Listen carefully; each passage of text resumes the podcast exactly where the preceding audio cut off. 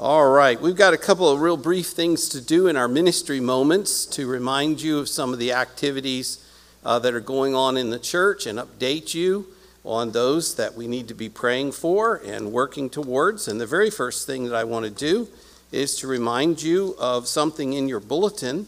There's a couple of things in your bulletin, but the one that I want to talk to you about is your mission prayer guide for the 2020 Missouri Missions Offering. This is called the Reuben South offering. And our goal, I think, is $1,500. And you have an envelope right there. All of this money goes to do mission work in the state of Missouri. And as we give a portion of what God has blessed us with, we're able to have a ministry outside of our local community within our state. And we're able to help others come to know Christ. So please pray about your gift. Um, what you do is you put your check or your cash in here or whatever you want to put in there. I don't think you could put other valuables in there, but you can do whatever you want. And in the back, I wanted to remind you uh, just outside of the two back doors here is a box that is our offering box. And we want you to put this. Now, this is not your tithe to the church, this is over and above your giving to support the work of the church. And so you would fill this out and put it in uh, the box out there. But you're not totally done. We want you to take this home and starting today, day number one here, uh, we want you to pray. Read this little thing here, this little article.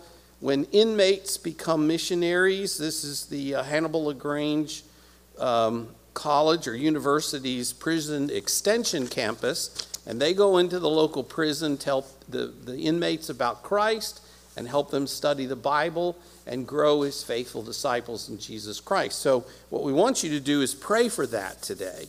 And then we have every day, all the way up through uh, day eight, which would be next Sunday coming, you've got something to think about and pray about uh, for which the Missouri Missions help support uh, that kind of statewide uh, ministry that you have the opportunity when you give. So, as you give, take this home. If you're not going to do it today, take it home pray through this, and then come and bring your gift next Sunday. We will be taking it up pretty much the end of all September, and our goal is $1,500, so we want to remind you of that. A quick word, too, about ministry uh, is the fact that your church needs your help in ministry. Uh, we need to support the church because of the COVID virus. We don't take up an offering like we used to, but we do have several different ways to receive your tithes and your offerings uh, one of which is online, which is in the, in the, I think, in the bulletin, and some more information can be had about that if you have some questions. Of course, you can mail it to the church, but there's also a box outside the door where you can take your offering for your church and put it in there. We need to make our budget and pray about making that budget so that we can continue to do the work uh, that the church is called to do. Now, you're going to have an opportunity coming up, and this is near the end of the year, and you're going to have an opportunity to come coming up to pray for the Budget and Finance Committee as they pray about establishing a new budget for 2021. I know it's not yet here, but we're going to be working on that. So please be mindful of the church and support the church and pray for the church and pray for the committees that have been tasked with the responsibility of doing the work of the church, including the Budget and Finance Committee as the Lord blesses us. I know that the virus has made it a little different and we're kind of all jumbled up, but uh, as we pray, God will bless us as we support our church. So, those two things, the Missouri Missions offering and your regular, regular offering, would be very helpful. Now, a very important thing in the bulletin is your uh, nominations for the Providence Baptist Church uh, transitional focus team. A couple of things that we're going to do in the transitional process will be big church wide events, but much of what we do will be working through with this focus team on some of the nitty gritty things and other things that we need to do. So we need you to pray seriously for um, this group. This group will basically become some of your great leaders in the church, and they already are some of your great leaders, but uh, we're also hoping and praying that they will help the church grow in the years to come. You're making investments in them. So you want to be able to pick someone who, uh, as I have there, is a committed and supportive church member, respected by the congregation. Uh, they have to be committed to seeking God's will for providence. Uh, we don't want somebody who's only after their own agenda or some other agenda. We really want to see what God's will will do.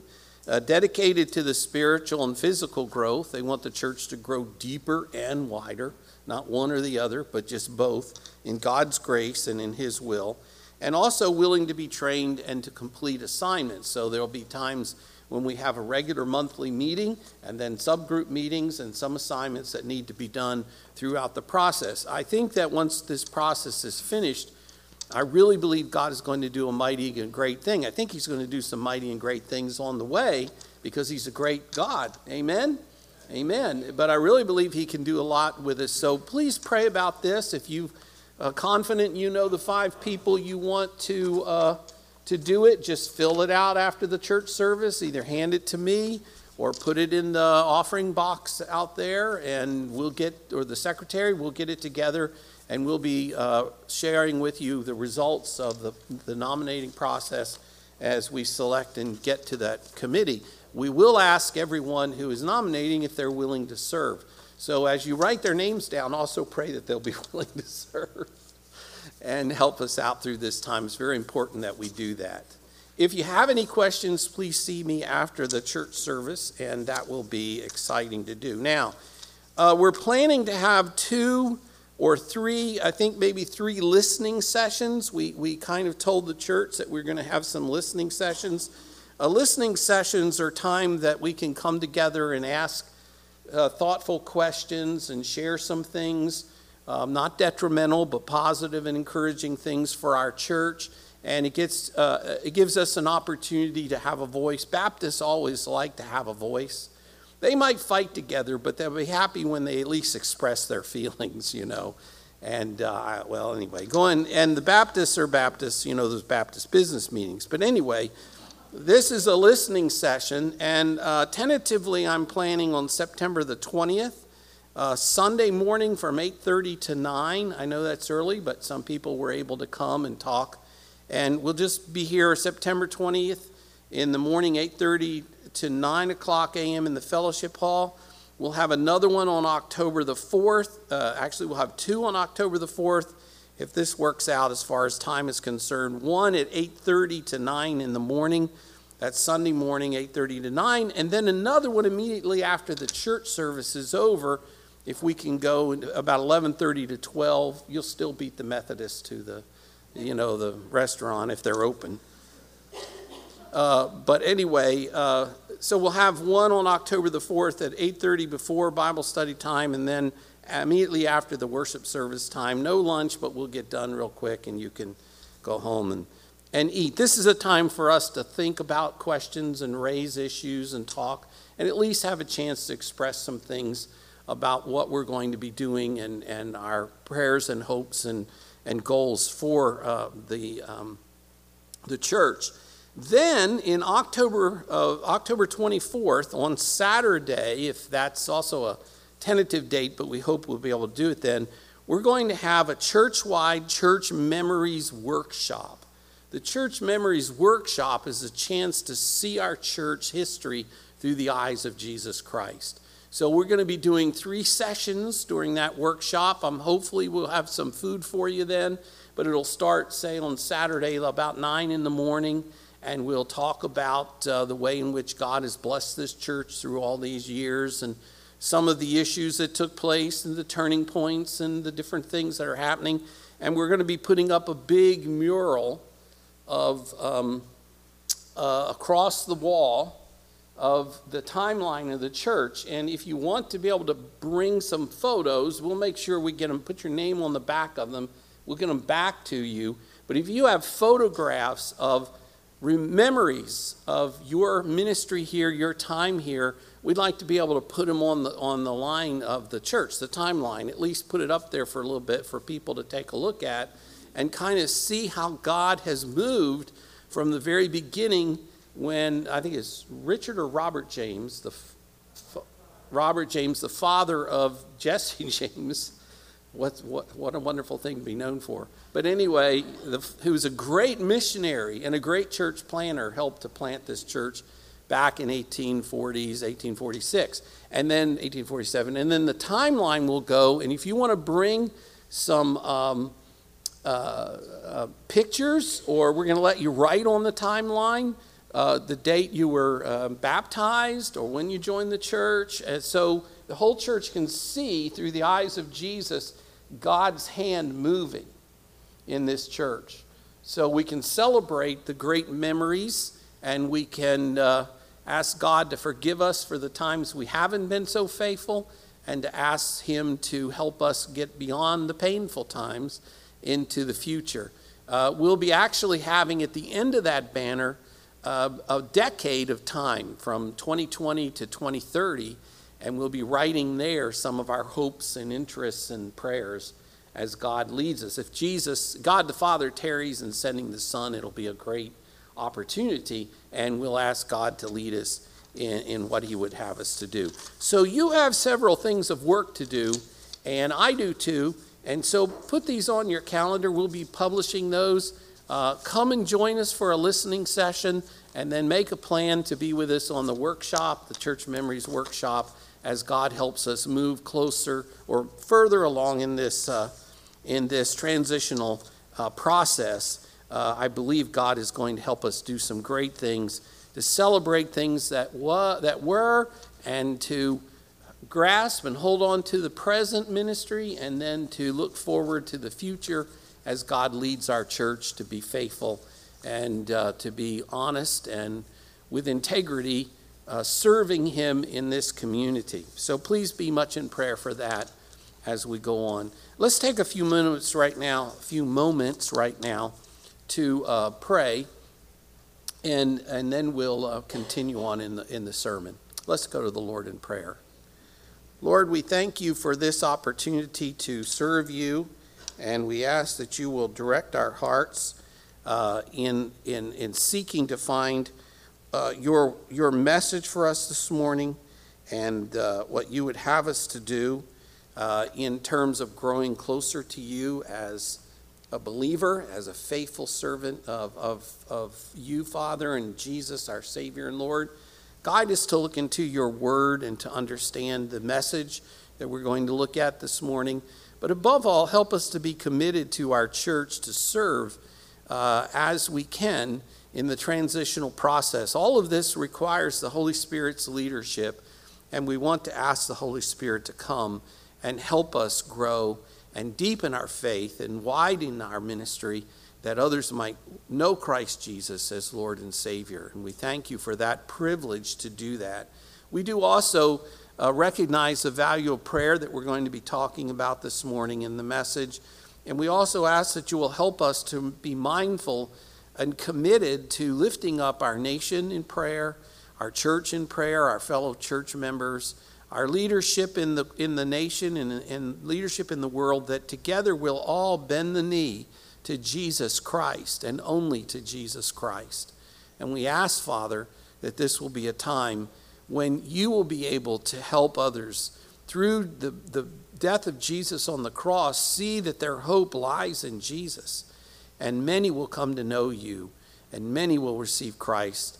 Many will walk with him as Lord and Savior. We pray these things in Jesus' name. Amen. You know, I've heard a lot of different um, quotes about prayer. Some of you may know them. There, some come from Scripture, some other places. One is pray without ceasing, right? That's always a good one. Paul said that. But I happened to be reading the other day and I came across this one quote. It said, More things are wrought by prayer than this world dreams of. Have you ever heard that before? More things are accomplished or wrought. This is old language, old English, you know. More things are wrought or accomplished by prayer than this world dreams of. So I got curious, and uh, I was actually an English major in college. So I got out my books and tried to find the quote, and then, then I gave up and then just went to the internet and found it really quickly.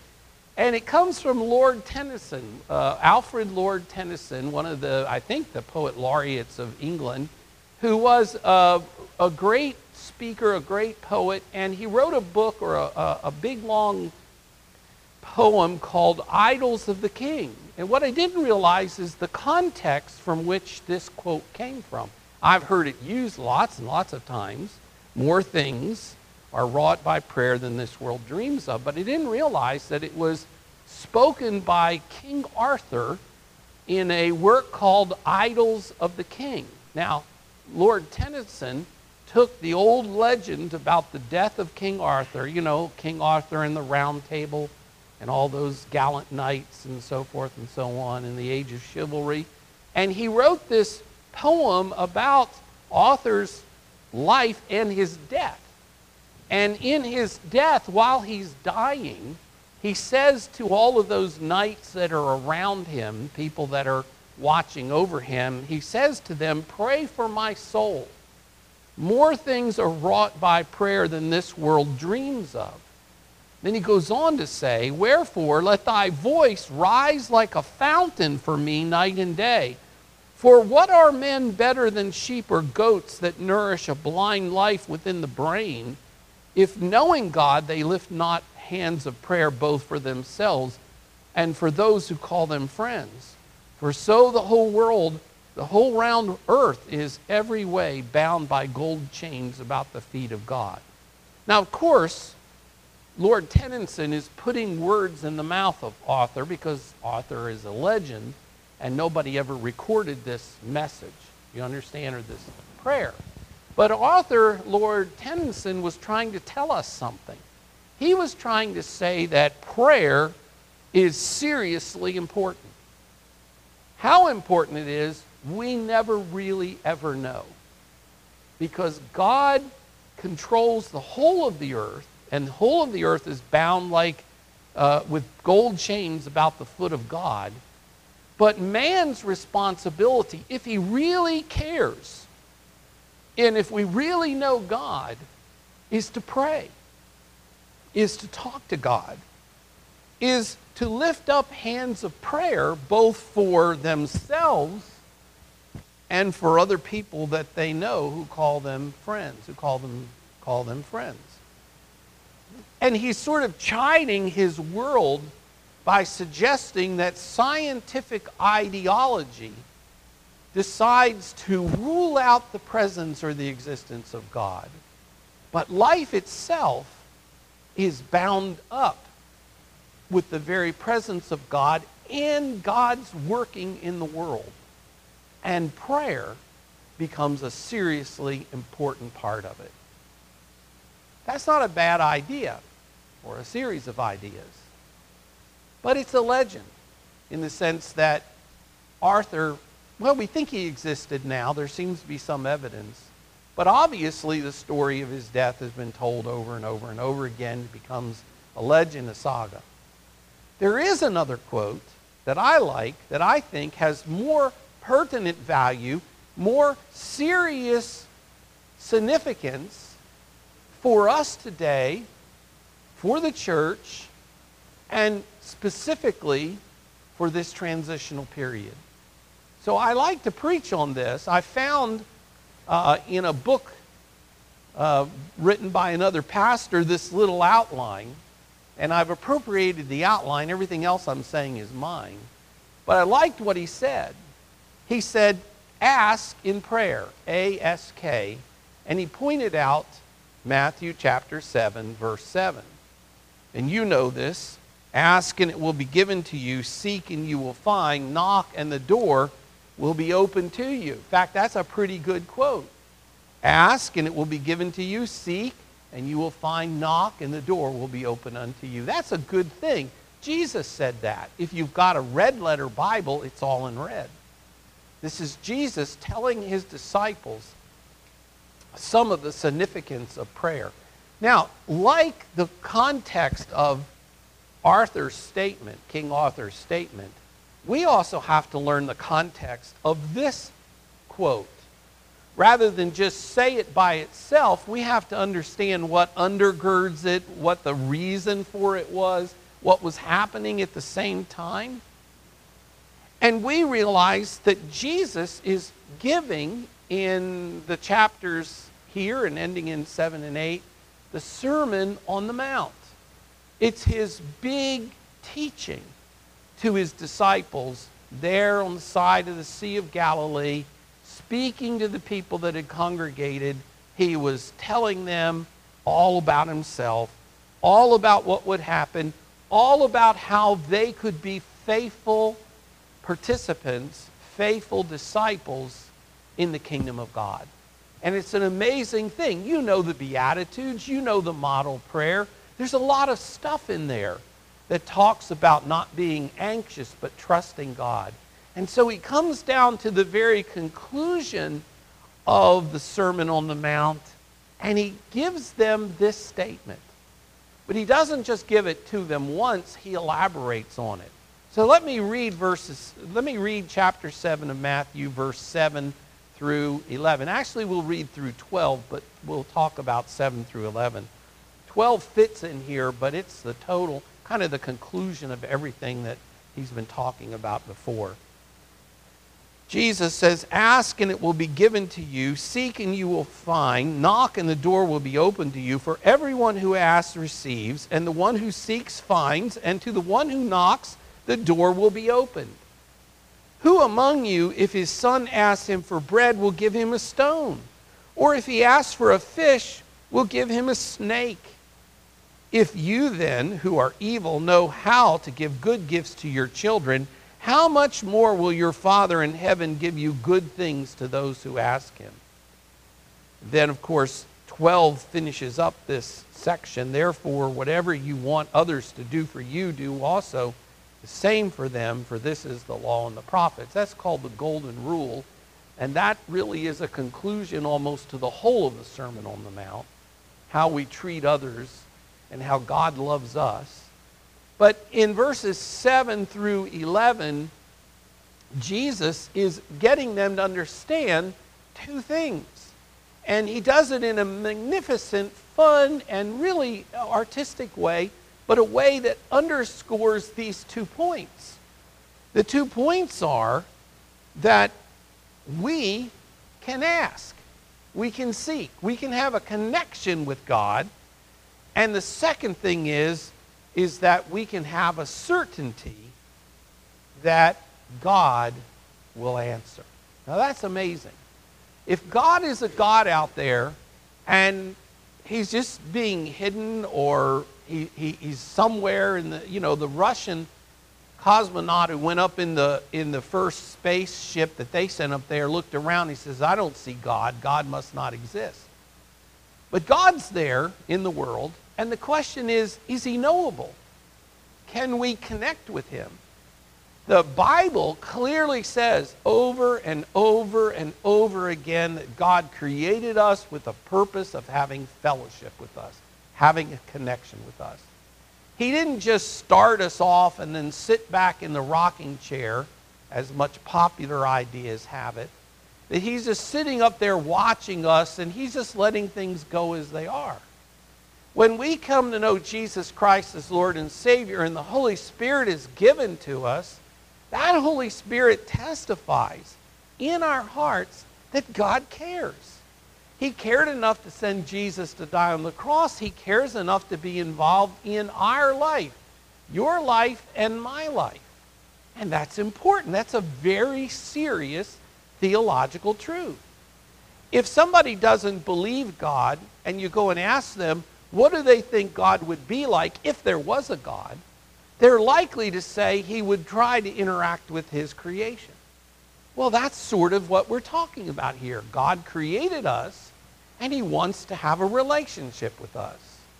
Jesus has gone through the Sermon on the Mount, all talking about this relationship.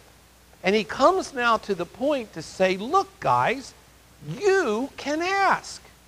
You can seek God. You can try and, and, and, and find out how that relationship works. What are you going to do about it is basically what he's saying. But the point is that we have the right to connect and to seek this awesome God who created the world. That to me is kind of amazing.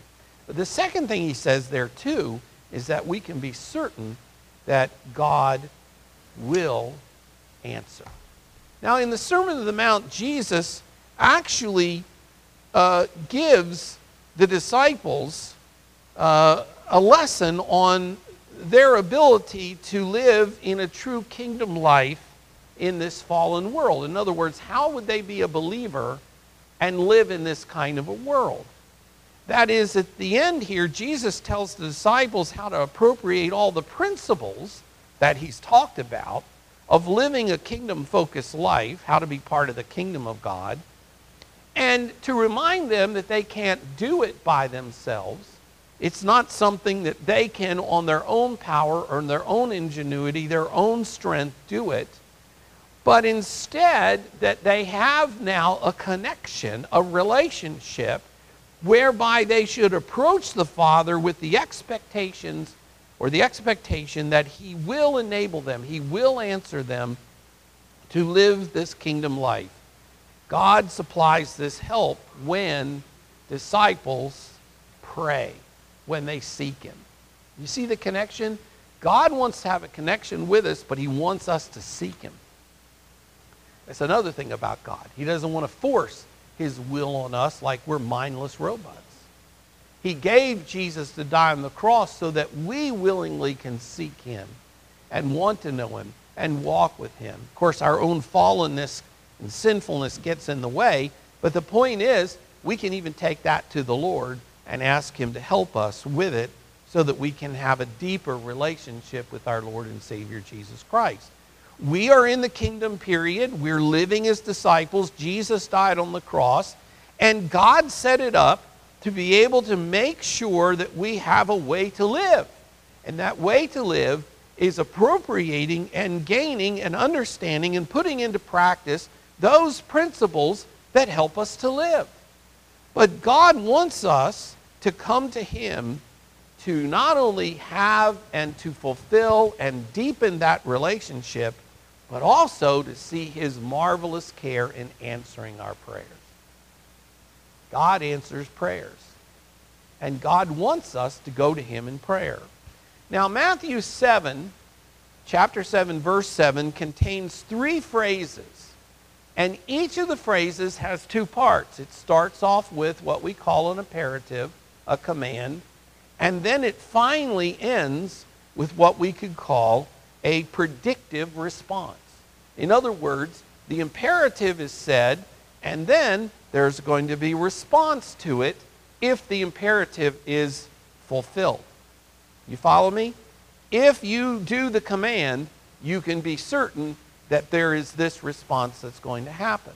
And what's unique about this is that there are three of these, and they build on each other, and they have a kind of, uh, well, some, some scholars think they're just three equally, but I think that they, they tend to build on a level of more intensity and more intimacy. See? And, and when you get to what Jesus is saying, and then the illustrations that he gives afterwards, we get a deeper understanding and respect for what God is doing here. Number one, we're going to ask with simplicity. Now, the imperative is ask. This is what he says ask. See, there it is. Ask indicate, indicates coming to God with humility and consciousness of need, as, uh, as a child might come to their parents, or, you know, you got to come and ask, uh, you know, ask. So my kids would say, Can I do this, Dad? I'd say, Ask your mother. right? She'd say, Go ask your dad. But asking is important. We, Jesus said, You got to ask. Don't expect God to shower everything on you. He's not that kind of a God. He wants to be interactive with you like a parent to a child. So we are God's children. He wants us to ask in childlike simplicity and faith. I mean, as a child, we need to keep on asking for things because we can't do all the things that parents can do. Well, even you might think of, well, I'm, I'm pretty old. We're still God's children. And we still need to ask Him to help us. Because there are things in our spiritual lives that we can't really do ourselves. There are things that God can do for us, that He can encourage us and help us, but He wants us to ask. Now, the response, Jesus says simply, ask and it will be given to you. Now, ask, the imperative means that you got to do it. If you don't do it, it, and it isn't going to work. But the response is if you do it, you can be guaranteed that it will work. So Jesus says, Ask, and it will be given to you. Notice he doesn't talk about what to ask for, but we'll get for that to that in a minute, okay?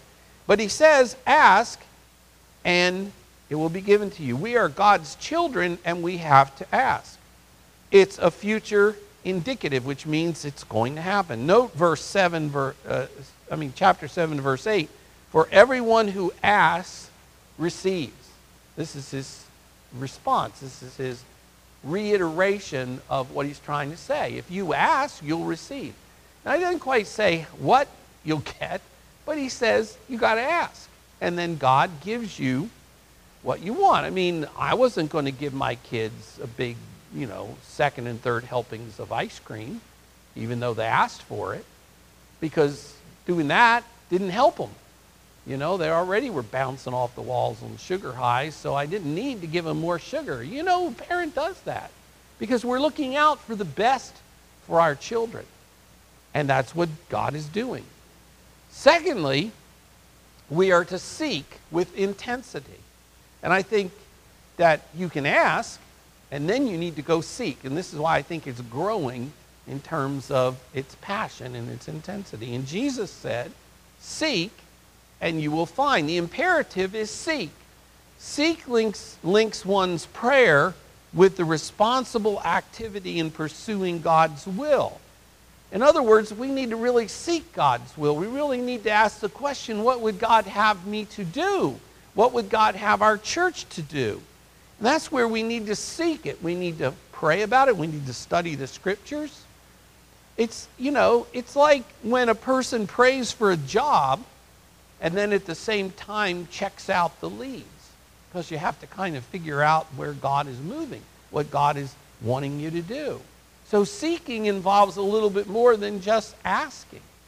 Sometimes in prayer we need to seek things rather than just ask. We actually need to see which door God is going to open up, which avenue he wants us to walk down, which way he chooses for us to go, we need to seek that and we need to trust Him, test the spirits, but try to see what He's wanting us to do. So Jesus says, Seek and you will find. Seeking brings discovery. In finding, we discover God's word, we discover His promises, His blessings. Jeremiah 29 13 says, You will seek me and find me when you search for me with all your heart. Precious souls are found when we seek out the lost and bring them to Christ.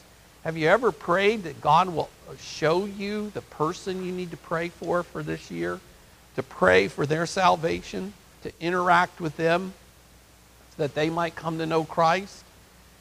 Those um, who have Daniel 12 3, we don't normally quote Daniel, but those who have insight will shine like the bright expanse of the heavens, and those who lead many to righteousness like the stars forever and ever. We need to lead people to righteousness, but we got to seek them. We got to ask the Lord, how can we do that? And then Jesus' predictive response is if you seek, you will find. Seek, and you will find. So here is what God is calling us to do to seek His will, seek His heart, seek Him, seek those who need to know Him, seek how to be deeper in our faith and to walk closer to the Lord Jesus Christ. And Jesus says, You will find it. You will do it. In verse 8, Jesus repeats it. He says, And the one who seeks finds. So the certainty is that God will respond. The certainty is that God will help us in our desire to seek Him Ask with simplicity, seek with intensity. Thirdly, knock with persistency. In verse 7, uh, the last part of it, of these last three phrases, notice he's had this imperative followed by a response. Ask and it will be given to you. Seek and you will find. Then he says, knock and the door will be open to you. Now, I think this is the most intimate of all because you might have somebody come to visit you and they'll knock on the door, but you might crack it open or look through the peephole or say, Who is it? But Jesus is saying here when you knock on the door to God's kingdom, God will open it to you and invite you to come in. And to the intimacy of walking with God is a joy. Jesus in Revelation, you know that famous passage he talks about, he stands at the door and knocks, and we open it up to him and, and he comes in. And that picture there is, is maybe what Jesus is somewhat saying here, but we're doing the knocking. Knocking includes perseverance in one's asking and seeking, as when the disciples perseveres in praying for his unbelieving family salvation and speaks and lives the gospel throughout his lifetime. I've known some people who've prayed for their loved ones, their brothers, their sisters, their spouses, their neighbors, their friends, and it takes sometimes a lifetime, but they keep praying. They keep knocking because they believe that when they knock, that they'll get a response. Persistent knocking gets a response. Persistent knocking means prevailing prayer, fasting, all night in prayer if need be. Persistent knocking gains an entrance into the treasures of God's presence. Persistent knocking calls for determination. Sometimes it takes God, uh, it takes time for God to answer certain of our prayers. We have to be willing to be on His time, not our time. You know, there's Eastern Standard and Central Standard. Well, have you heard of God's Standard Time? That's His time. And His time is when He works, when He moves. And sometimes He's not ready yet, but He likes it if we keep knocking. And He blesses us because we do that. The predictive response is the door will be open to you. And then if you look down in the next verse, in verse 8, and to the one who knocks, the door will be open. There's a certainty to that. It's a certainty that when we ask, it will be given to us. When we seek, we'll find it. When we knock, it'll be, the door will be opened for us. This is what Jesus is trying to tell his disciples at the very end of the Sermon on the Mount. All that I have told you illustrates and speaks to the character of being in the kingdom, the faithful disciple. And all of this can be yours, but you need to respond. You need to ask and seek and knock because God will do this for you and even greater things more than that. In verses 9 and 10, Jesus clarifies what he's saying here. See, the context is not that he just gives us the little sound bite ask, and you, it will be given to you, seek, and you will find, knock, and the door will be open to you. He wants to illustrate that, what that means, and he wants to guide us to understand how to do this. And he says, in the two illustration, he says, if your child asks for bread, would you give him a stone? It's a rhetorical question. Who among you, if his son asks him for bread, will give him a stone? Or if he asks for fish, will give him a snake? Staple food in the Jewish diet included bread and fish, especially when he's up there on the Sermon on the Mount and there's the Sea of Galilee and they've been fishing. And he called his disciples from fishermen. And he's saying to them, if your kid says to you, hey, I'm hungry, Dad, and I'd like some bread. And you give him a stone. Is that being a good parent? He says, Hey, I'm, I want a fish. I want to eat something. And you give him a snake. It's not being a good parent. Unfortunately, we've had parents today who do that.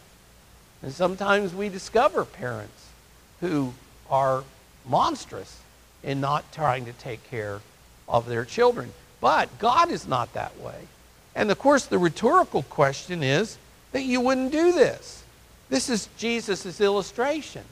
So he's going to invite you to consider God as your parent. Do you think God would give you a stone instead of bread? Do you think God would give you a snake instead of a fish? That's what Jesus is asking here. He's trying to get them to understand that God would never hurt us or seek our detriment but would always supply us what we need. if a responsible father will supply his children precisely what they need on a daily basis, because that's what the Sermon on the Mount talked about, you know, not, not worrying about seek ye first the kingdom of God and all these things will be added unto you. If, if God, if, a, if a, uh, an evil, sinful individual, human, would take care of their children, don't you think the Heavenly Father, who is absolutely trustworthy, will always give to his children, the disciples, what they really need. Not what they think they need, but they really need. And the clincher is in verse 11. The clincher is what needs to be thought about in relationship to our church and what we're doing going through the transitional process. Because you know, in the transitional process, we need to ask and seek and knock for God to show us his way, to show us what he would have our church to do. Not only what he would have us to do as believers, but what are we supposed to do as a church? And we need to pray this way. We need to, to really just uh, assail, if you want to use that term, the, the, the heights of heaven, asking God to respond and trusting that he will. Look in verse 11. He says, if you then, who are sinful humans, actually know how to give good things to your children, you need you know how to give them bread and fish, food. If you know how to do that, and this is what Jesus said, this is a technique called the light and the heavy. If the light thing that doesn't weigh much is true, how much more will you get the heavy thing? See, it's called it's called Kal Homer. It's a it's a interpretative principle that's used in Judaism in, in the time of Jesus. And Jesus said, if this is the case, how much more will this be the case? This is what he says. If you know how to give good things to your children, how much more will your Father in heaven give good things to those who ask him? See, the good things are what we're supposed to ask for. Not the self centered things, not the evil things, but the good blessings of God. And I'm not talking about here prosperity gospel. I'm talking about learning how to experience life and all of its issues, its ups and its downs, its mountaintop experiences and its and its abysmal depths. God teaches us how to live.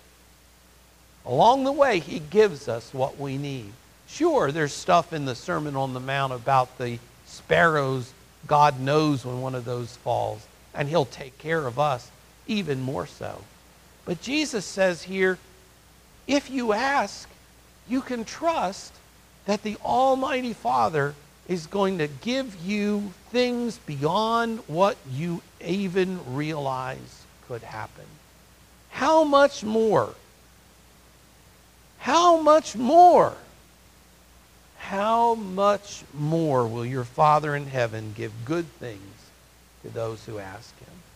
See, I believe that God is wanting this church to take a good look at itself, a good look at its community, a good look at the way it can minister and serve, and then ask God to help us enliven that process, deepen that meditation, that work that we do in order to produce a response that will go far beyond who we are and our own abilities to accomplish his will through us in our community, both locally and, na- and statewide and nationally and even around the world. God will give us the ability, if we take the time to ask and to seek and to knock, God will give us all of the wonderful and good things according to his will and according to his love for us as his children. Somebody said, well, why doesn't God give me according to my will? When you stop and think about it, if you're a, a parent, are you going to give your child everything he wants according to his will? That's what we call spoiling kids. You know, that's what grandparents like to do. And then send the kids home and the parents have to mop it up and deal with it, right? The point is that God has 100% our benefit, 100% our growth, 100% our training and blessing in his heart and in his mind for us if we will ask and seek and knock. It doesn't mean that we'll get what we want, but God will give us what we need. What we need to live in a godly, honest, faithful witness and testimony for Him. He will take those rough corners of our lives and who we are and shape in those and round them so that they will be a blessing to the world. So that God will get the glory for making us and molding us into the believers that we need to be. And there will be many who will see us and hear us and come to know the awesome glory of God. That's God's purpose. And all of the things he's wanting to give to us is in ready and waiting and close to us if we will ask and seek and knock. How do we apply this? Well, first, obviously, we get serious about prayer. We need to commit to prayer. I, have been in prayer groups where, you know, you think you can go around and pray, and then somebody says, I beg to be relieved, or whatever, say, I beg, some, some phrase, I can't pass me by, go on, I'm not going to pray, you know, and I'm thinking, that's kind of like a Christian saying they don't want to talk to God, in a way. Now, I know maybe you would be embarrassed a little bit because you don't think you can speak in public. But prayer isn't speaking in public. It's not for other people to gauge whether you, who you are, a great speaker or whatnot. Really, when you pray in an intimate group or you pray by yourself, it's just you and God. You're talking to God. You're praying to Him. The Bible is clear. The New Testament has examples of these great pompous prayers by public by by Pharisees and others who say, "Oh God, I'm so glad I'm a great person." You know? But God's not interested in that. He's interested in us coming to him humbly and saying, "I'm a sinner, Lord. I need your help. I thank you for your forgiveness. I adore you. I confess my sins. I'm going to bring my thanksgiving to you and then raise my supplications. Teach me how to see through the world's problems and know what you want me to do. Not what I want to do, but what you want me to do. So I think we need to get serious about prayer. If you want this transitional process to work, pray for it. Earnestly for it. I'm so excited that I've got about 10 people already who are being my prayer partners. And then this morning I just had a Sunday school class tell me they all want to be in the Sunday school class, my prayer partners. I'm excited. Uh, I really am happy. I'm thanking God. But it's not prayer just for me, it's prayer for your church. And those of you who are prayer partners saw that I sent out the first message. It's about the church, it's about the transitional process. I'm asking for prayer for me to give me the strength and the encouragement to help do it. But I want the church to pray for themselves if you want this to be successful and God to put to put Providence Baptist Church on the map, not because of its own sake or for its own sake, because that's not what we're here for. We're not trying to be a mega church. We're not trying to do everything in the world. We don't want to be on the news. We don't want to be, um, you know, interviewed for how we did it, what, what we did. We want to be on God's radar, on His news. We want the angels to sit down for their morning coffee and the news up there in heaven say, hey, look at this little church who has a tremendous impact for the rest of the world for Jesus Christ. That's what we want to do it for. We want to be able to know how God can use us in such a mighty way that all of the world can be changed because we're being faithful and we're asking God to teach us how to be faithful servants. We're seeking His will we're knocking to have an intimate relationship with Him. We need to study how to pray better. So get out and, and find a notebook. Start a prayer notebook. Read scriptures. Collect them that talk about prayer. And then exercise your prayer skills. As I said before, pray, pray, pray, and then pray some more. Just keep praying.